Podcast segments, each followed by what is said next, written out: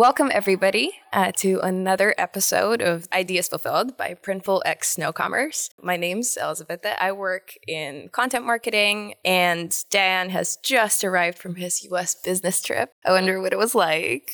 It was awesome, actually, because I managed to go from sub zero temperatures here to 25 degrees Celsius for all the European people. I don't know how much it is in US metrics. But yeah, go to 25 degrees Celsius near the beaches and just chilling there with palms and everything. Yeah, coming back was awful to say the least. I'm not in pain at all. I'm fine. This is fine. Uh, it's been so busy lately. Like Christmas is in like four days uh, right? And I have not bought almost any gifts, which I is so haven't even started, so Great, good, good, good job, us. Uh, sorry, uh, all family members ever. But uh, so I've mentioned what I do. I do content marketing. Uh, what do you do? I'm essentially managing the customer success team at Printful, and we're the team that manages and helps business owners scale their businesses with Printful. Very impressive. but what we're what we've gathered here for is a little bit of a discussion of e-commerce trends, right? We we had an episode before where we went through the very current trends for that moment. But since the year is drawing to a close, we wanted to look back at this previous season and review some trends for the upcoming season. Yep, exactly. The first thing that obviously we should look at is the holiday season and Black Friday, uh, right? The Cyber 5 is the new trendy term. What I personally, what is etched into my brain, right, from the the like all of the articles that I read and the frenzy of okay, right after Black Friday, like we were all just kind of like, oh my god, watching the order spike and stuff. Uh, but what I saw like a couple of days after was how many orders Shopify sellers generated if I remember correctly, it was like 9.3 billion Yeah. with a B 1000000000 in sales for uh, for Shopify merchants. And what's crazy to me is that within just a year, that is 24% growth.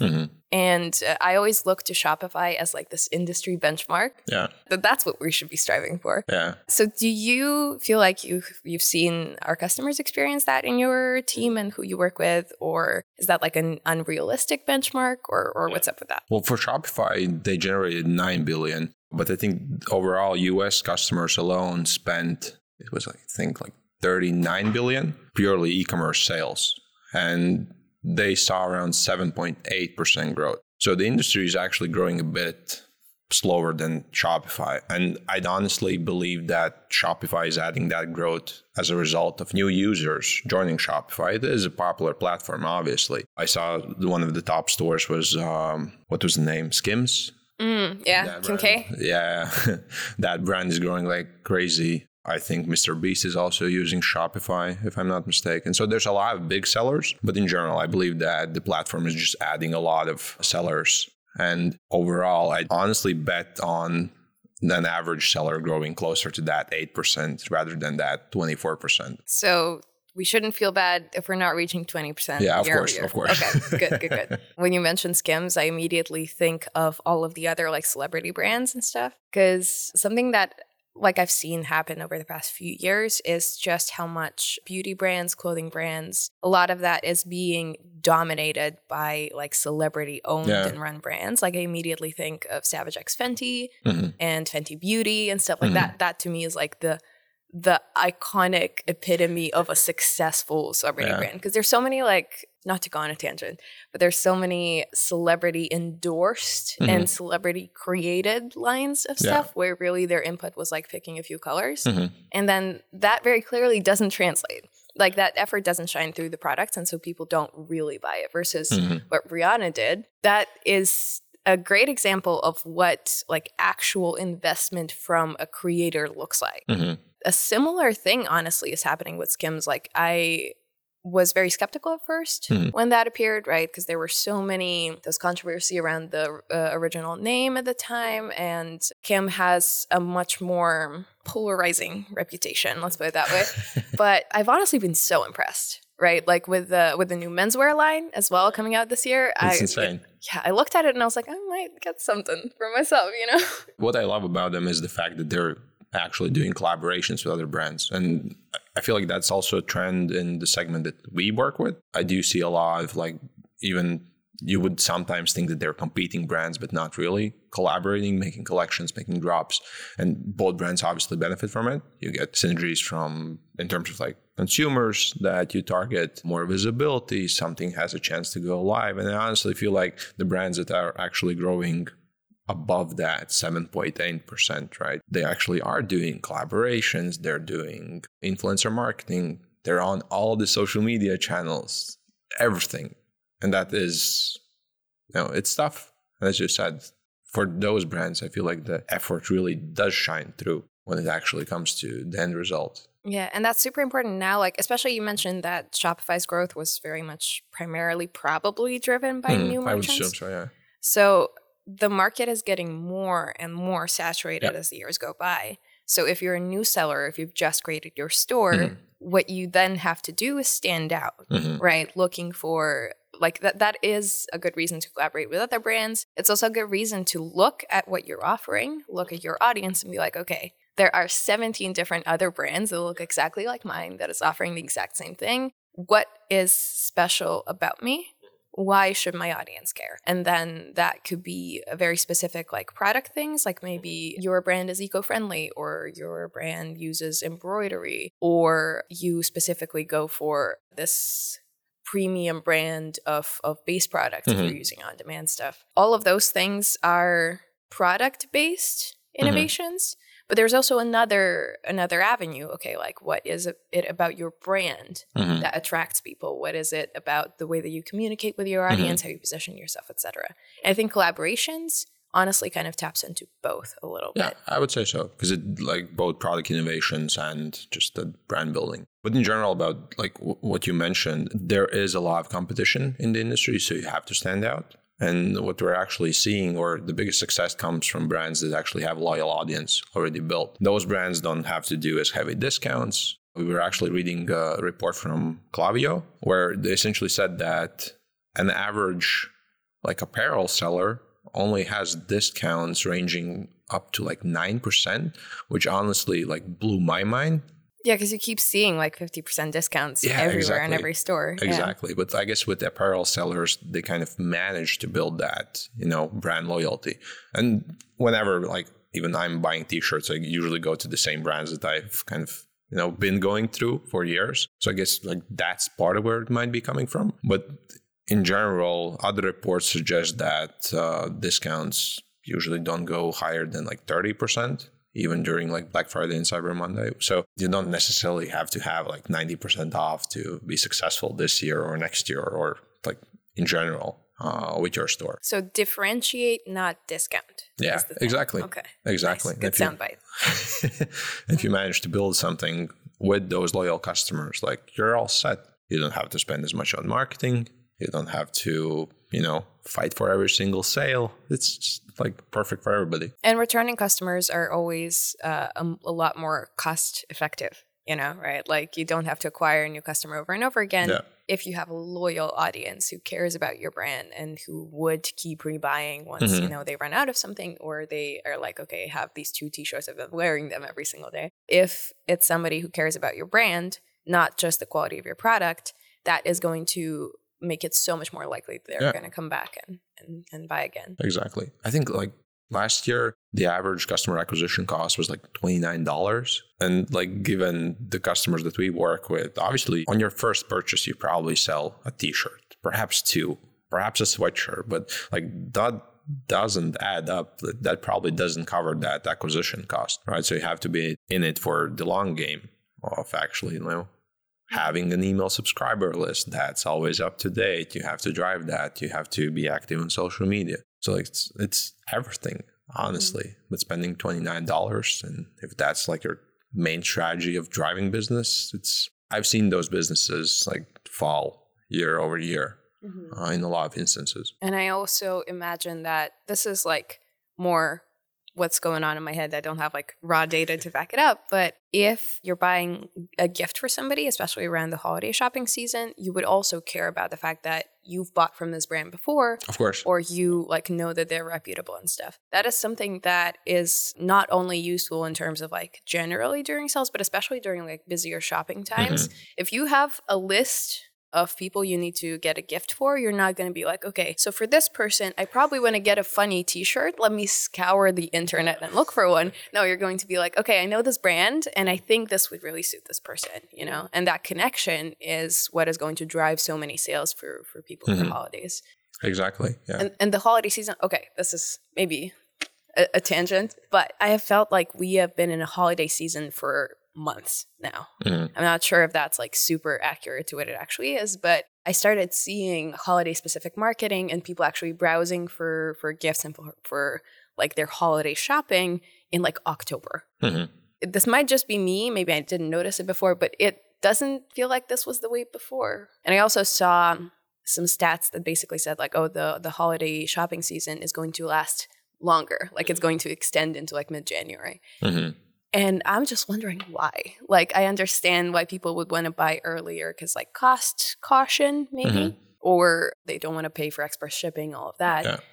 But why longer? Like, where's that coming from? Well, if you're a subscriber to a lot of brands, that like sales season started even in September with all the VIP early bird sales. But in general, I, I primarily think that starting earlier is something that the customers are driving. So they want to like cross all the items off the list because like this year, the consumer sentiment in general is a bit tricky right now. Yeah, everyone's very cautious. Exactly. Yeah. The report from uh, was it Deloitte or I don't remember exactly, but essentially said that 59% of customers in the US were planning to take on debt to actually purchase holiday gifts. Whoa. And Okay. they attribute that to rising inflation costs, cost of living, job security, and, and other things. But in general, yeah, they have a limited budget that they try to at least plan ahead. And that's why they start earlier. Where it goes into the other end, so kind of lasting longer, even in January or sometimes for the whole year, right? You have to do promotions all year long. But that's where the store owners, the brands themselves kind of push it because they're fighting for every single customer. Obviously, they also have, um, you know, for brands that do everything in bulk, they have inventory that they want to sell. For brands that do on demand, they want to compete for the same customers that the bulk brands are going after. So you can probably get do good deals for like three, four months and still have, you know, great sales. But so what's soon, like, half of the year is going to be holiday shopping. pretty much, yeah. great. But what's surprised me the most was that Black Friday is actually smaller in terms of sales than Cyber Monday. Because on Black Friday, Right. Yeah. yeah, I they saw did that like and I was 10 just mil- like, 10 billion, right? Mhm. And on Cyber Monday, they did 12.5, which is like 25% higher. Which is insane. Always blows my mind. But that kind of happens every single year. So, I wonder, A, I wonder why, because I know, like, I also am a part of that statistic. Like, I, I know of Black Friday, but then I remember about the Black Friday discounts, like, towards the end of the weekend. And then I go, like, oh, I can still buy it tomorrow. yeah. I don't think that's the mechanism for everybody necessarily, but, like, do you know what the mechanism is? I feel like you're kind of scouting out for deals. And you kind of know that all the retailers are, you know, trying to push everything like higher discounts later on because they want to capture first the customers that don't care about discounts. Then they want to catch customers that, you know, have a bit more money to spend. And then in the end, you're kind of trying to push or squeeze money out of everybody there is. I mean, fair enough. And I, you know, you can't blame them. There's, of course. there is one point at which you have to go like okay i'm going to start selling let's say like valentine's day products for example you can start selling them on the 1st of february like sure there is a specific type of customer who's only going to start looking for that stuff like a week in advance but realistically a you got to give time for campaigns to start working. B there are different types of customers. There are some over the top people who are going to like prepare a valentine's day gift like 2 months in advance. And on top of that like the only way to actually stick in a customer's mind, especially if it's a new customer, someone who hasn't bought from you before, continuous interaction. yeah, be in front of their eyes essentially. Mhm. I usually see sales for a specific holiday usually start around like 45 days ahead That's when, if you follow like Pinterest trends, uh, people start searching for Valentine's gifts ideas in January, probably after going to the gym because everybody goes to the gym in January. And uh, then never again. Exactly. but in general, yeah, it's, it usually starts around like 45 days and irrespective of the holiday, uh, be it like St. Patrick's Day, Christmas, hopefully not us. We still have to go shopping afterwards. Uh, but in general. But yeah, like these early promotions and these early sales, A, they give you the opportunity to like capture all of the customers, but also it gives you an opportunity to like make sure that everything is like ready, ready before you launch it. Cause like there's this idea of like, oh, you you're just gonna, you know, like move fast, like just launch things, whatever, whatever. But that can land you some kind of hot water sometimes, right? Like what if your system breaks down and and then like you your customers are disappointed because you didn't test mm-hmm. anything beforehand? What if your designs are received in in a way that you didn't intend for them to, but you just didn't like ask anybody but yourself what do you think about this if that happens at that point you're in a completely like different ball game you have to then manage a crisis. And step one of crisis management is avoid the crisis. Yeah. don't don't do it. But if you're a brand that you know has been selling for for a little while,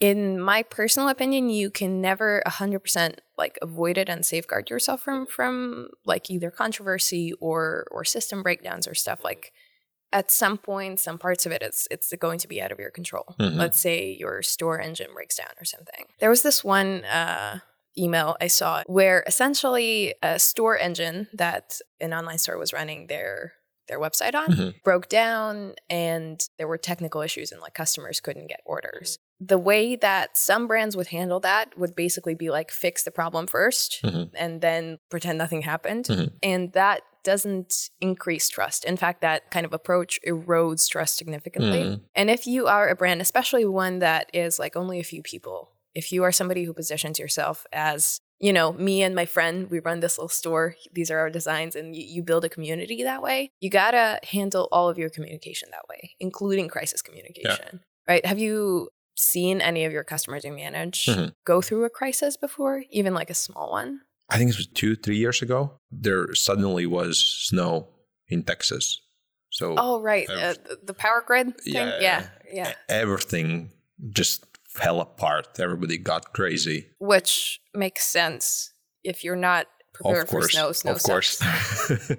but uh, at that point, for that specific brand, sales stopped for like three days, four days. They couldn't get employees to the office. They couldn't communicate. They couldn't keep up with the actual store. I honestly don't think they were ready at that point to actually, they didn't have a clear plan on how to communicate. They didn't have enough channels to actually communicate through. It was a store that was heavily relied on paid advertising. So for them, it was just, I would assume, just losing a lot of like new customers that they could have gotten, but didn't. And then there's this uh, other one that happened this year. There was a huge storm in the state of Georgia. Mm-hmm. And for two weeks, they didn't have electricity. During those two weeks, probably lost like 50% of that month's sales. But the important thing there is that you communicate about that you let your customers know that hey everything's fine our team is fine we'll you know be up back up and running. Just like give us time. And that kind of gives confidence to the customer. Because again, as we spoke before, there's a lot of competition, like the market is saturated. And consumers won't give you a lot of like second chances. So it is important to like let them know what's happening and probably you know steer towards over communication rather than like keeping things to yourself. And not being afraid to keep it human. That's yeah, the other of course, part yeah. Of course. This honestly happens with brands and creators. They will run merch and stuff like that and then there is either something wrong with quality. I've seen that happen for people where their statement, even though all of their communication is super candid and, and they can be sometimes like crass in their humor and they're very, very much themselves in either their like brand presence or their content or whatever, suddenly when it comes to managing a crisis, they turn to lawyer mode and they're like, uh, we regret to inform our customer. Like, you know, and it, I understand the desire to do that because it feels like a more defensible position it feels like nobody can poke holes in what you're saying and Yeah. stuff. But in reality, if you want your audience to continue to trust you, you got to be super candid with them. Either if it's a controversy, I messed up, no excuses, I am sorry, this is how it works. If it's a system failure or something, so sorry, this is out of our control. Here's what you can expect, here's what we're doing actively to improve this, and be proactive in communicating the details rather than there will be further communication in the next week. You know, like there is merit to that in some situations, but if you're a brand, especially not a huge one, hmm not the way to go. I guess like it's okay to, I don't know if I can say this, but like piss some people off. Don't be afraid to make stunts. If everything's perfect, you're probably not risking enough, right? Especially in this day and age. I mean, caveat depends on what your brand is all about. Of course. If of you course. sell baby clothes, maybe don't be super risky. but if you think of the biggest brands out there, the reason why they gathered a cult following is Mhm. because they felt different to people. yeah, exactly. Regardless of if they were or not, Mhm. but they felt different. Yeah. It, it felt like, you know, like when the reason why Apple was so immediately and quickly popular for a specific audience is because they felt like rebels. They felt Mhm. like, okay, like yeah, yeah. I'm going to be different. There's this very, very different company that just sells the exactly same phone. But, you know, it was all about how they chose to position themselves and how they weren't afraid to be like, hey, we have different priorities than other brands. If your priorities align with ours, welcome. And it worked. So I wonder sometimes, especially when it comes to a crisis communication, but also just communication around like holidays, around any like sales event. I wonder what is going to be different in like the next year or so, right? Are we going to see brands become more human? Honestly, like I saw recently some more headlines popping up about like live shopping Mhm. and how that like unedited way of communicating and being like, hey, buy my products and stuff is is becoming more popular. I think TikTok rolled out the the feature, right? And I wonder like, is that going to be what launches this unedited nature of, of content into like the mainstream, essentially? I guess like we have probably different opinions on this, right? That kind of goes back to the old like commercials on TV where you could just like sit all day and like pick up your phone, order something. But honestly, I, I do think that there's a lot of like opportunity there. Even my like grandma buys a lot of things. But she on TikTok watches. Shop? Facebook. Oh, okay. but still, there are, uh, there's a, like a few local companies that sometimes do like lives. You can ask questions. They can show you around. Uh, like it, it is that like human aspect of it. There's no pressure to buy. You can get all the questions answered. It feels more genuine, right? And I feel like that's the direction that all the social media is kind of going towards. Not that like staged photography or staged videos or only talking about your product. It is that like lifestyle, user generated content, uh, making mistakes, you know, uh, Mhm. being bold. I can see the value in it. And by the way, your grandma's very advanced. Kudos. I'm so conflicted about this all the time because I see all of the ways in which live stream shopping could be valuable, but then I also remember seeing the same headlines about it two years ago, three years ago, and it's not like it really took off. So I always wonder, oh, is this it now? Is this, is this when it's going to happen? I will choose to be skeptical for now, you know, but I feel like it's something that could potentially work because live streaming in general has gained steam over time, you know, and I feel like five, six years ago, anywhere outside of the gaming space, it would have been kind of inconceivable to be like, what? Twitch streamers are going to be hugely popular? Yeah. But then the pandemic came, and then I found myself watching streamers. Like I watched, like, I don't know, political streamers and stuff like that. And it felt like a completely new niche. Yeah. And I wonder if this is just me going on a very personal theory, but we want immediacy in content more and more to a point where getting our news immediately doesn't even suffice. Getting them live is is the expectation. Like when I watch like music awards or something like that, or if uh, like I'm at work and I know that something's going on, Mhm. I will find the website that's going to give me live news like this and keep refreshing. And I realized that at no other point in history was this at all like a thing that people would have expected. But maybe that is going to be the engine that mm-hmm. drives live shopping. You know, like being able to not just see like the human side, but also it's so like touchable almost. Yeah, it's like exactly. right there. I don't really know about like that instantaneous aspect, but that like feeling of like it's almost like you can touch it, or like if you're buying fragrances, almost like you can smell them Except you across can't. the sh- oh, of course. Yeah. But it like it is that like feeling. You need to play with a lot more senses rather than just like relying on touchscreen where people just scroll through. You need to, you know, sound, uh, sight, and all of those. So yeah, I guess the question is going to be whether almost is going to be enough. You know, almost touchable is it going to really get us there? We'll see. Okay, I think we've blabbed enough Probably. because uh, I am I am worried about stores closing down before I can get my Christmas gifts. But you know, the year's drawing to a close. Uh, for everybody celebrating whatever holidays coming up, make sure to stay safe, stay happy, and share any of your insights with us. Like you know, we we've talked a bunch, but we can't find everything. We can't cover everything. If you have anything to to share with us or with the audience, leave things in the comments below or find us on LinkedIn. yep. And thank you again for listening to Ideas Fulfilled by Printful X Snow Commerce. And we will see you next year, right? Yeah. Yeah. Let's go shopping. Let's go. See you guys.